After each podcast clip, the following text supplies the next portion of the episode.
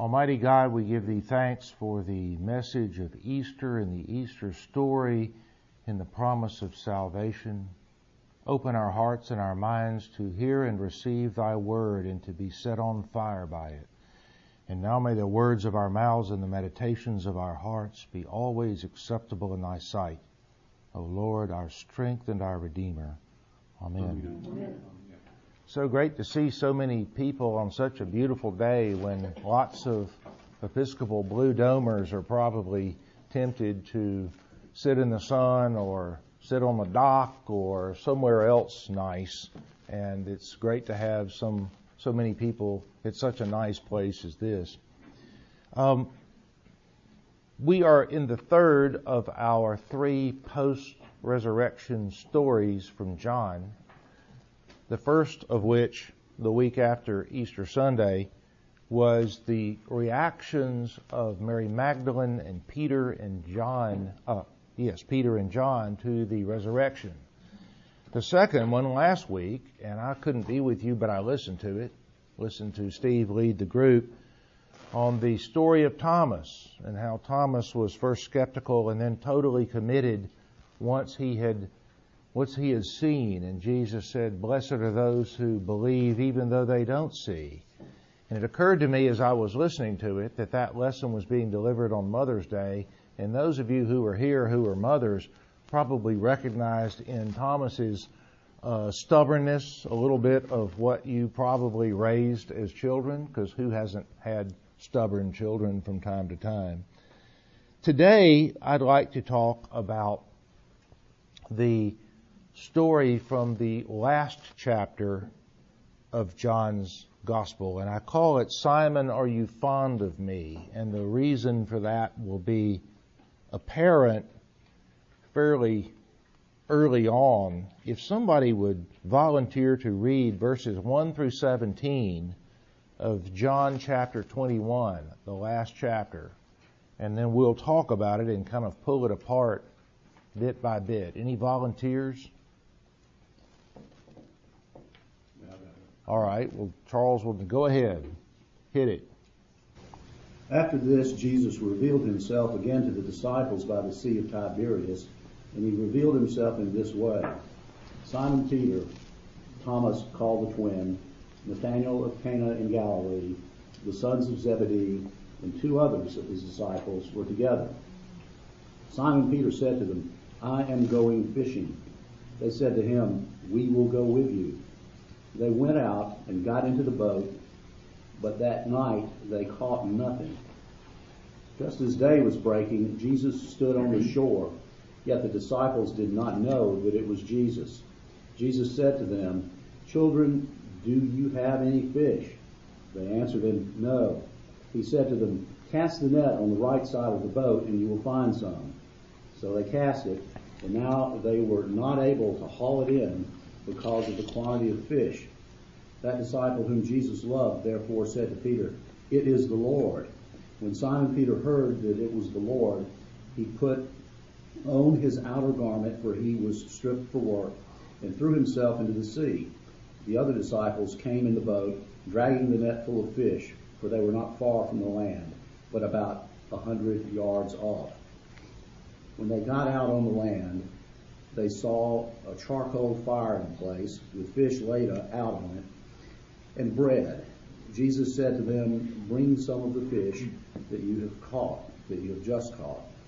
So Simon Peter went aboard and handed Paul the net ashore, full of large fish, 153 of them. And although there were so many, the net was not torn.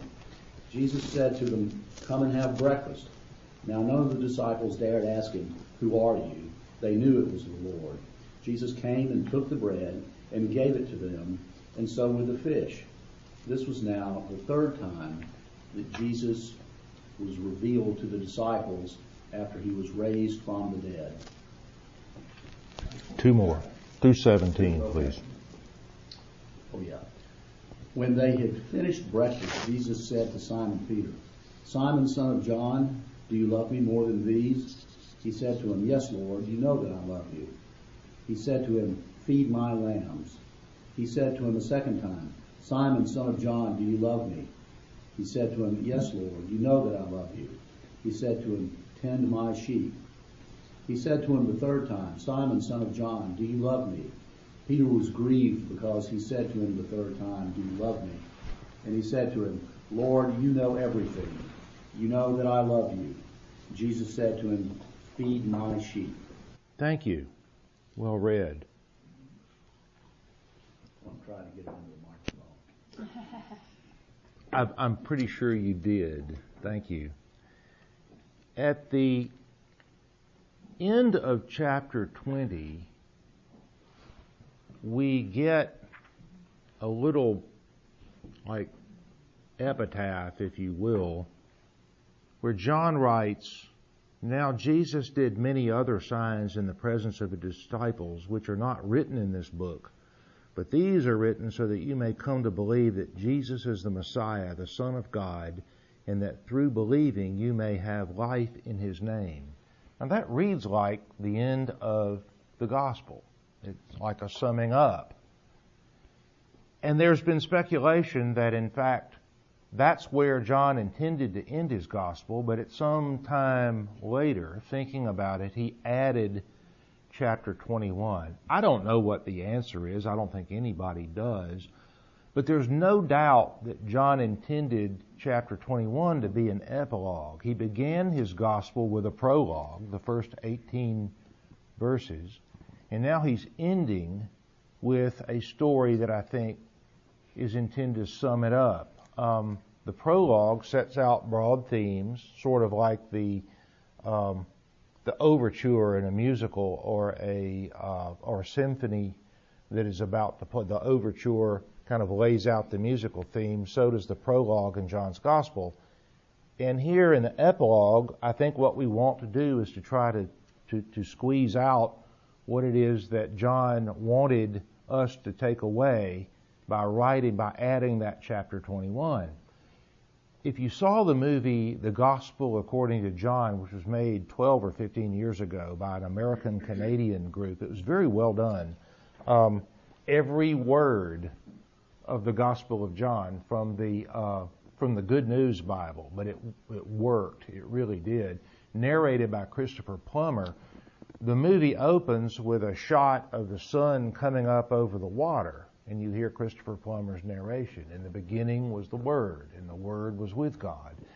And it ends the movie, the beginning of the narration in chapter 21 ends with the same image, the sun coming up over the water when the apostles were there, seven of them were there in the boat, having caught nothing all night. So that's a nice visual emphasis, I think, on what John intended that he began his gospel with a prologue and he ended it with an epilogue. So, what does he mean about the epilogue? Um, well, they are back in Galilee. Remember that um, that it in the in the Gospel of Matthew and again in the Gospel of Mark, they were commanded to go to Galilee where Jesus would, would connect up with them.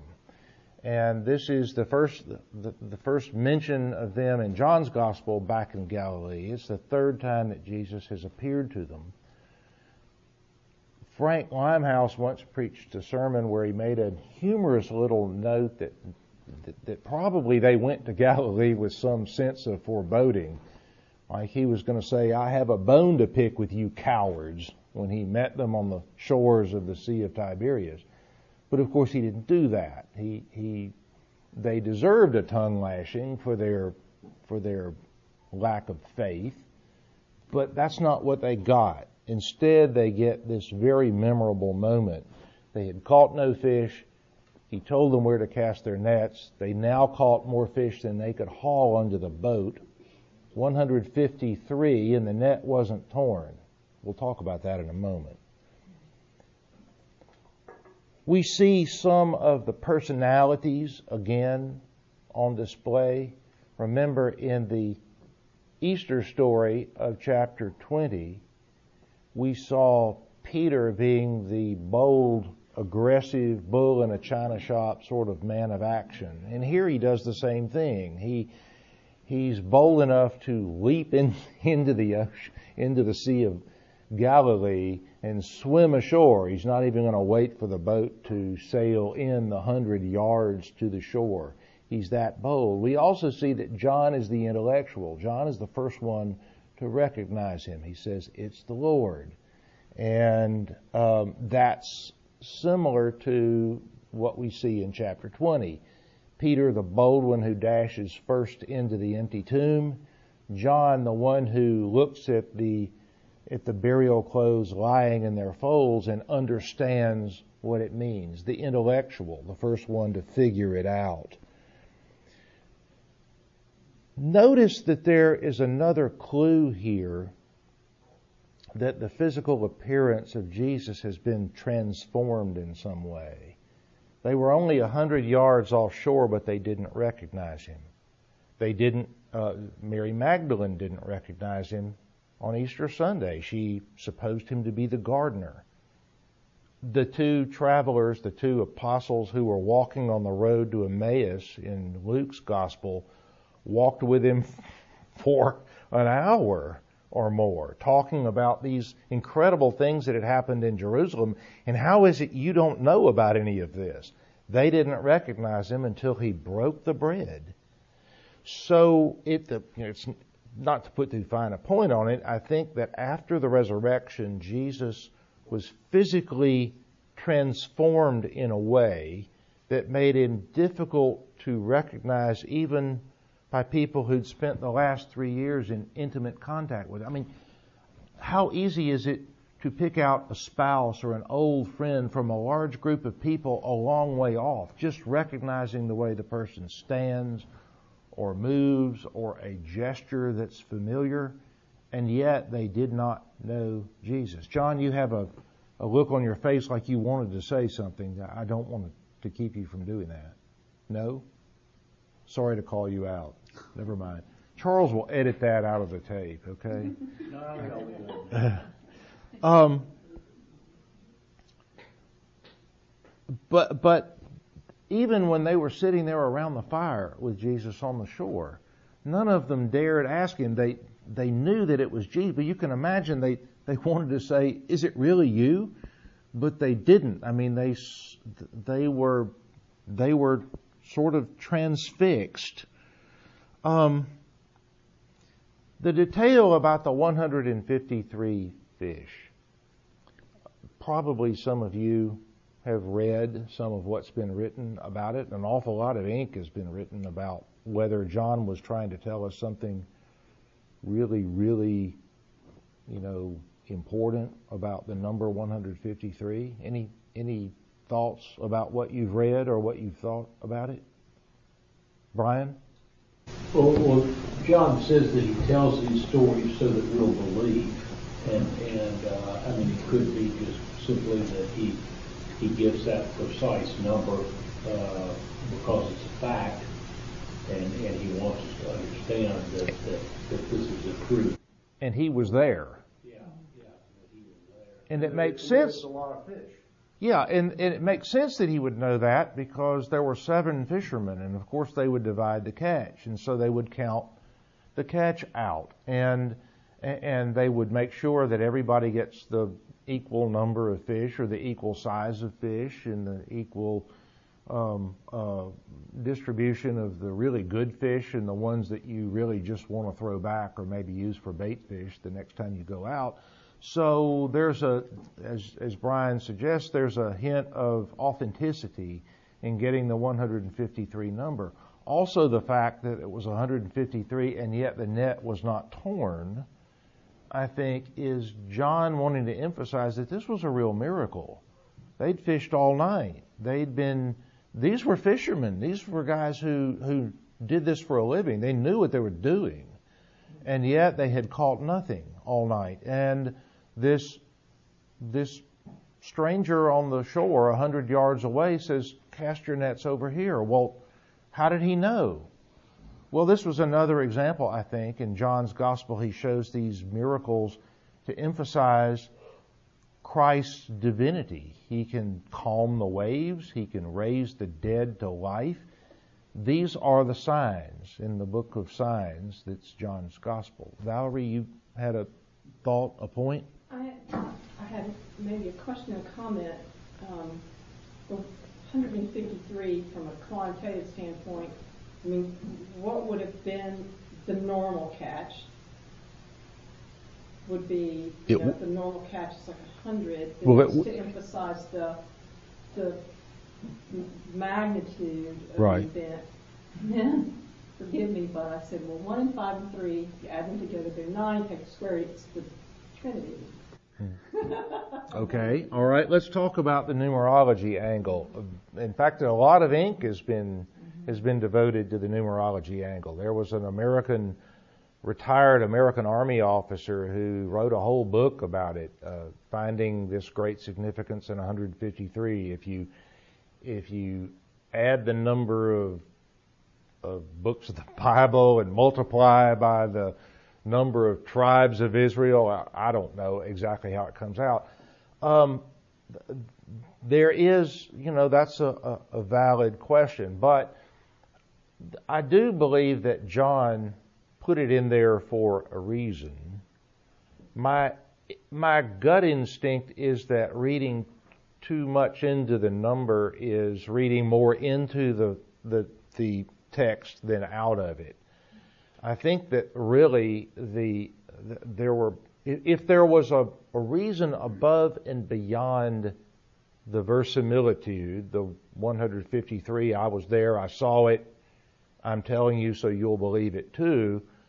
If there's a reason beyond that, perhaps it is that John was sort of getting a glimpse of the way when Jesus said, I'll make you fishers of men, they drag in this incredible bounty of fish, which which could be and the and the net wasn't torn, which might have been John's way of saying that with Jesus all of humanity will come together in the church and the church will not will not lose them. The church will not tear. It will hold all sorts and conditions. And it, it, if there's a if there's a deeper meaning to the to the detail than that, that's my sense of, of what it probably is. Steve? St. Jerome, and I like this, said that 153 were the number of species of fish. And that, and that the net didn't break because there was room for everybody. So it was like, you're going, you know, cause he's getting, he's told them, he's going to be telling them again in essence to go and evangelize, spread the word. You're going to be my mouthpiece. And so that no matter how many people you go to, there's room for everybody. I would agree too. And there's looking in conjunction also with Luke. I think it's Luke five is the first miraculous catch prior to the resurrection, where Jesus is talking about being fishers of men.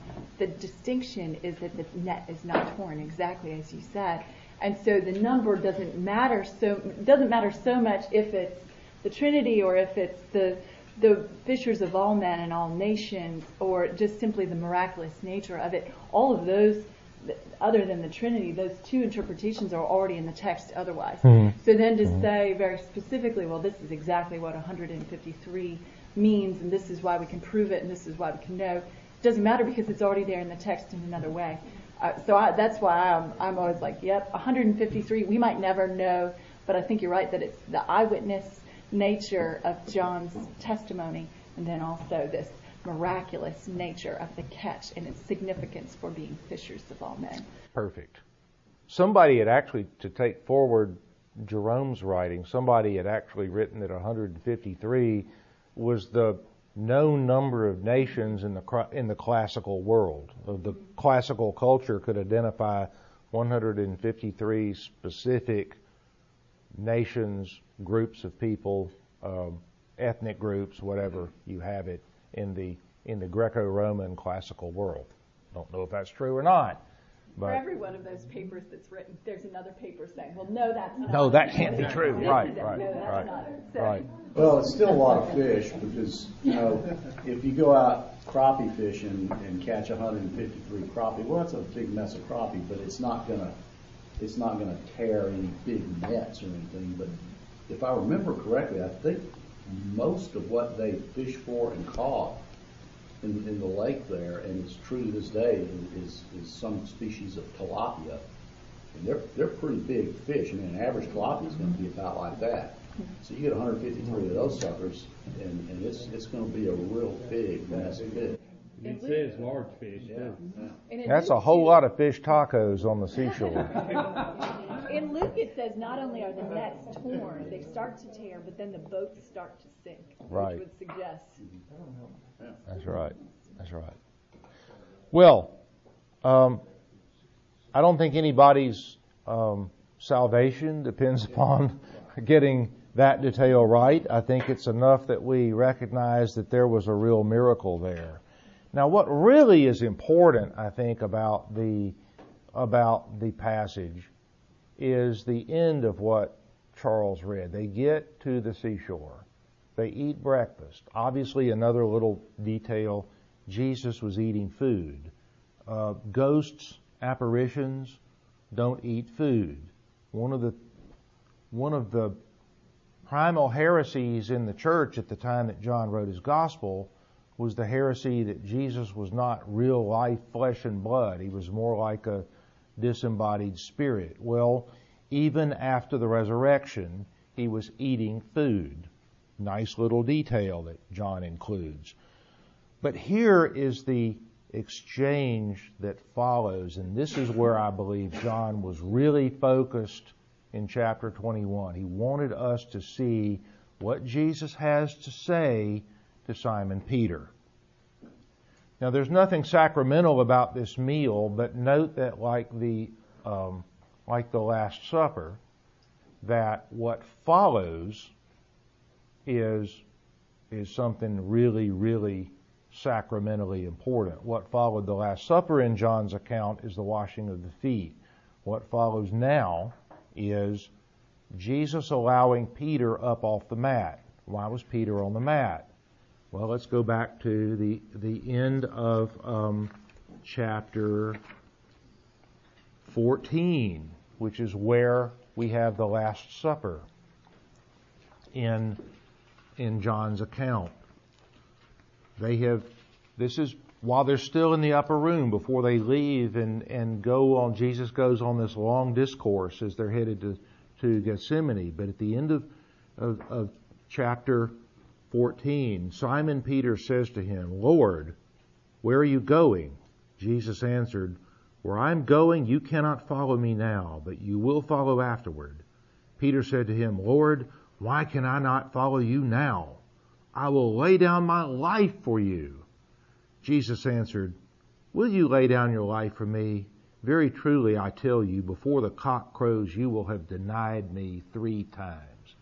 Once again, Peter, Mr. Bull in the china shop, shoots his mouth off, and Jesus calls him back to reality. And sure enough, can you imagine the personal humiliation that Peter must have felt after the, cro- the cock crowed the third time and he realized that he had been called out. He had been exposed as a coward, as a betrayer of his Lord.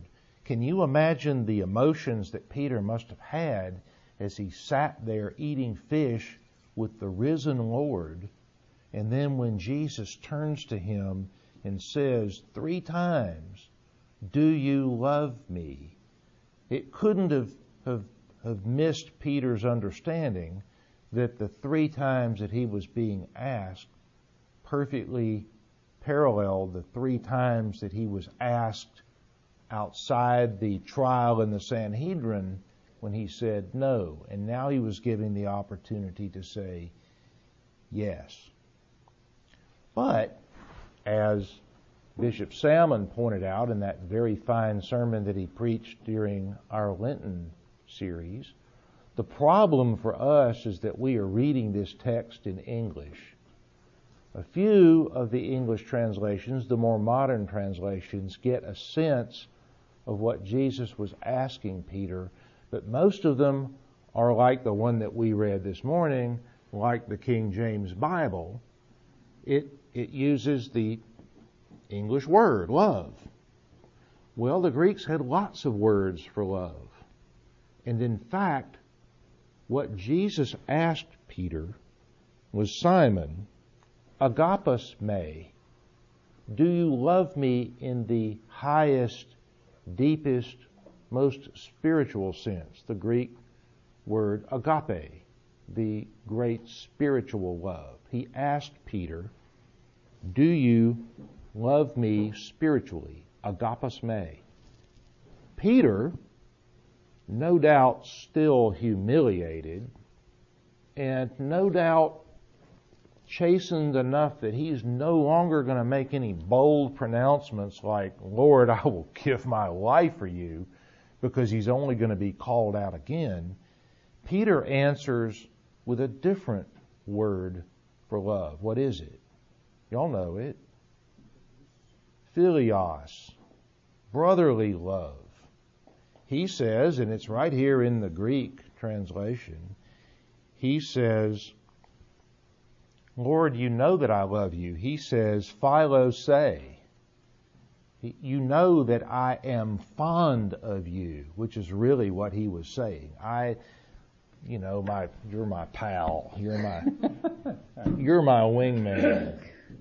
You know, we're, we're, we're bros.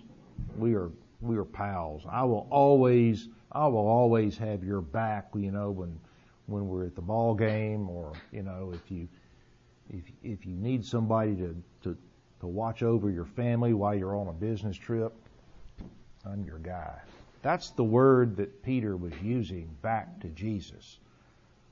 Philo say.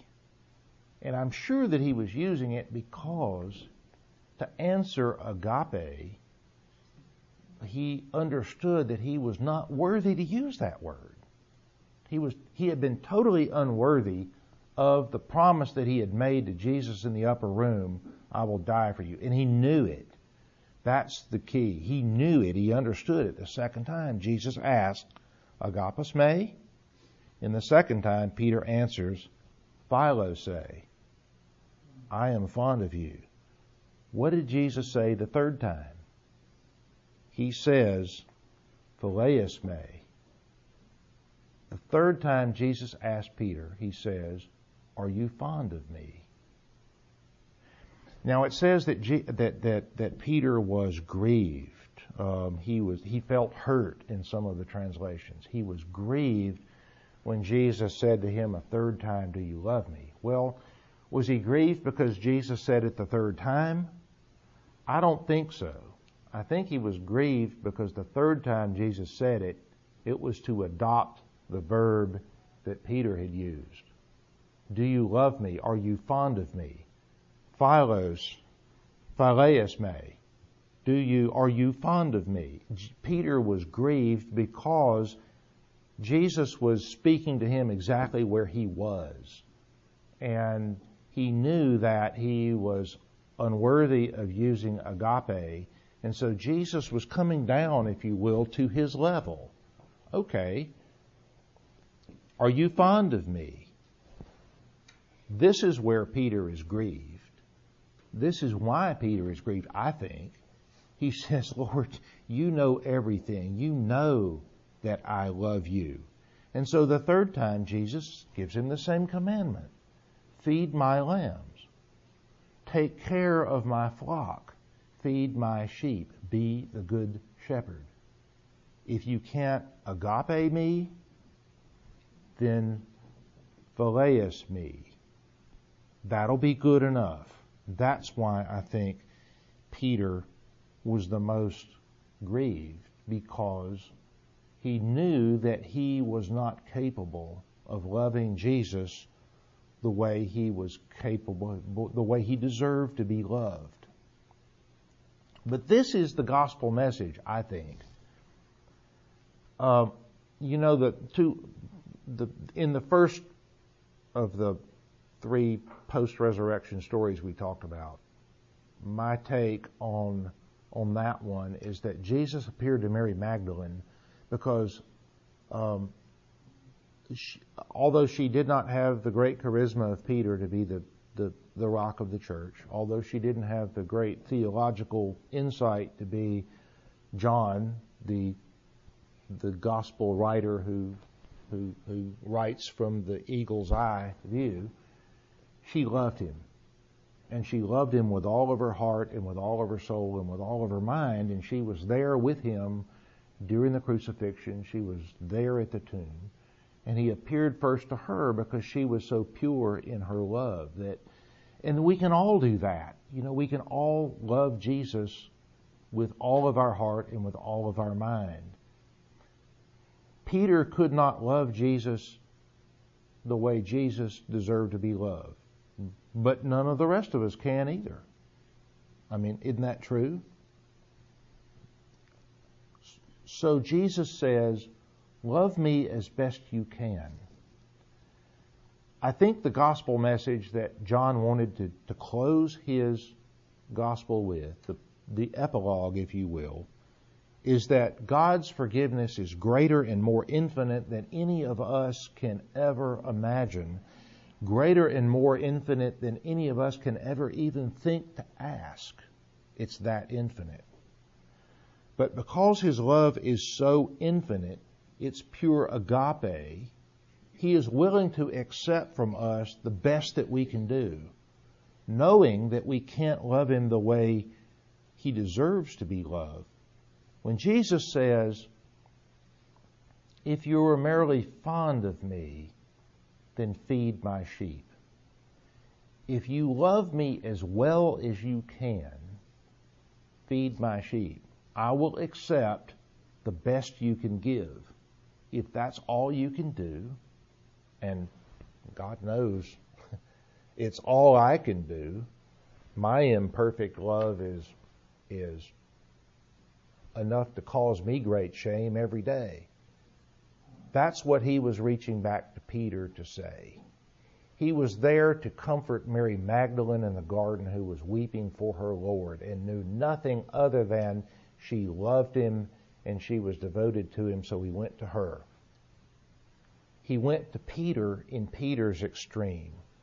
Peter's Achilles heel, if you will, had been had been wounded. He got the arrow in the in the exact spot that would hurt him the worst. He had been a coward at the moment that Peter, the bold bull in the china shop, thought that he could be the the mighty warrior. He had been a coward.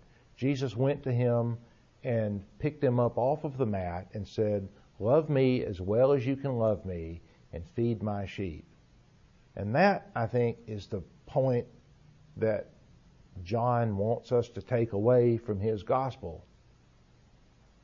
And the point, the reason that he wrote this chapter 21 and tacked it on at the end of his gospel. Any thoughts, any comments about that? I, have always thought that um, the way the, the word of the gospel spread when he was sent to Jesus was so unbelievably incredible. And I think exactly what you're saying uh, was the impetus for it. That this is the way to come to the Lord, and you can have other people come to the Lord by feeding them. And I don't think he's particularly talking about food.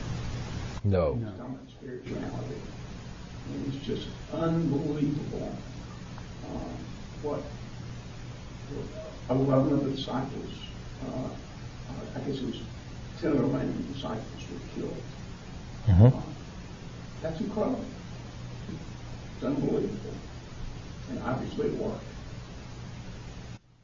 We all know that there are skeptics who've said for years that, well, probably the body had been moved and this was all a, you know, a sort of a cult. And they point to the Jim Jones cult or the Millennium cult or any of those other cults. But there's one difference between the story of the early church and the story of those cults. In a particular moment, Jim Jones could convince all of his cult followers to drink the Kool-Aid. That's where we get that expression, literally. It's very much different, though, to to to infer that over the course of 60 or 70 years, one after another of these who had been most intimate with him, and not just the 11 who were left, but many others beside, went to their deaths with great joy in their hearts and quite willingly over the course of a long period of time in completely different circumstances. I frankly think that the odds of somebody blowing the whistle on a fraud are pretty high if it had been a fraud, if they'd moved the body. Uh, that's not what happened. And uh, modern day deep thinkers who say that whatever it was that they saw in that tomb on Easter Sunday, I don't know what it was, but it was clearly enough to make them believers. That's just too clever by half. They were transformed by it, and they transformed the world because of it. They fed his lambs. They're feeding him still. And for that we can say, thanks be to God. God bless you all over the long um, summer vacation, and we'll see you again in September. Studying, we know not yet what, but we'll figure it out. Studying something. Studying the Bible. Studying the Bible, that's right. It won't be the collected works of William Shakespeare. It will definitely be Holy Scripture. Go in peace to love and serve the Lord.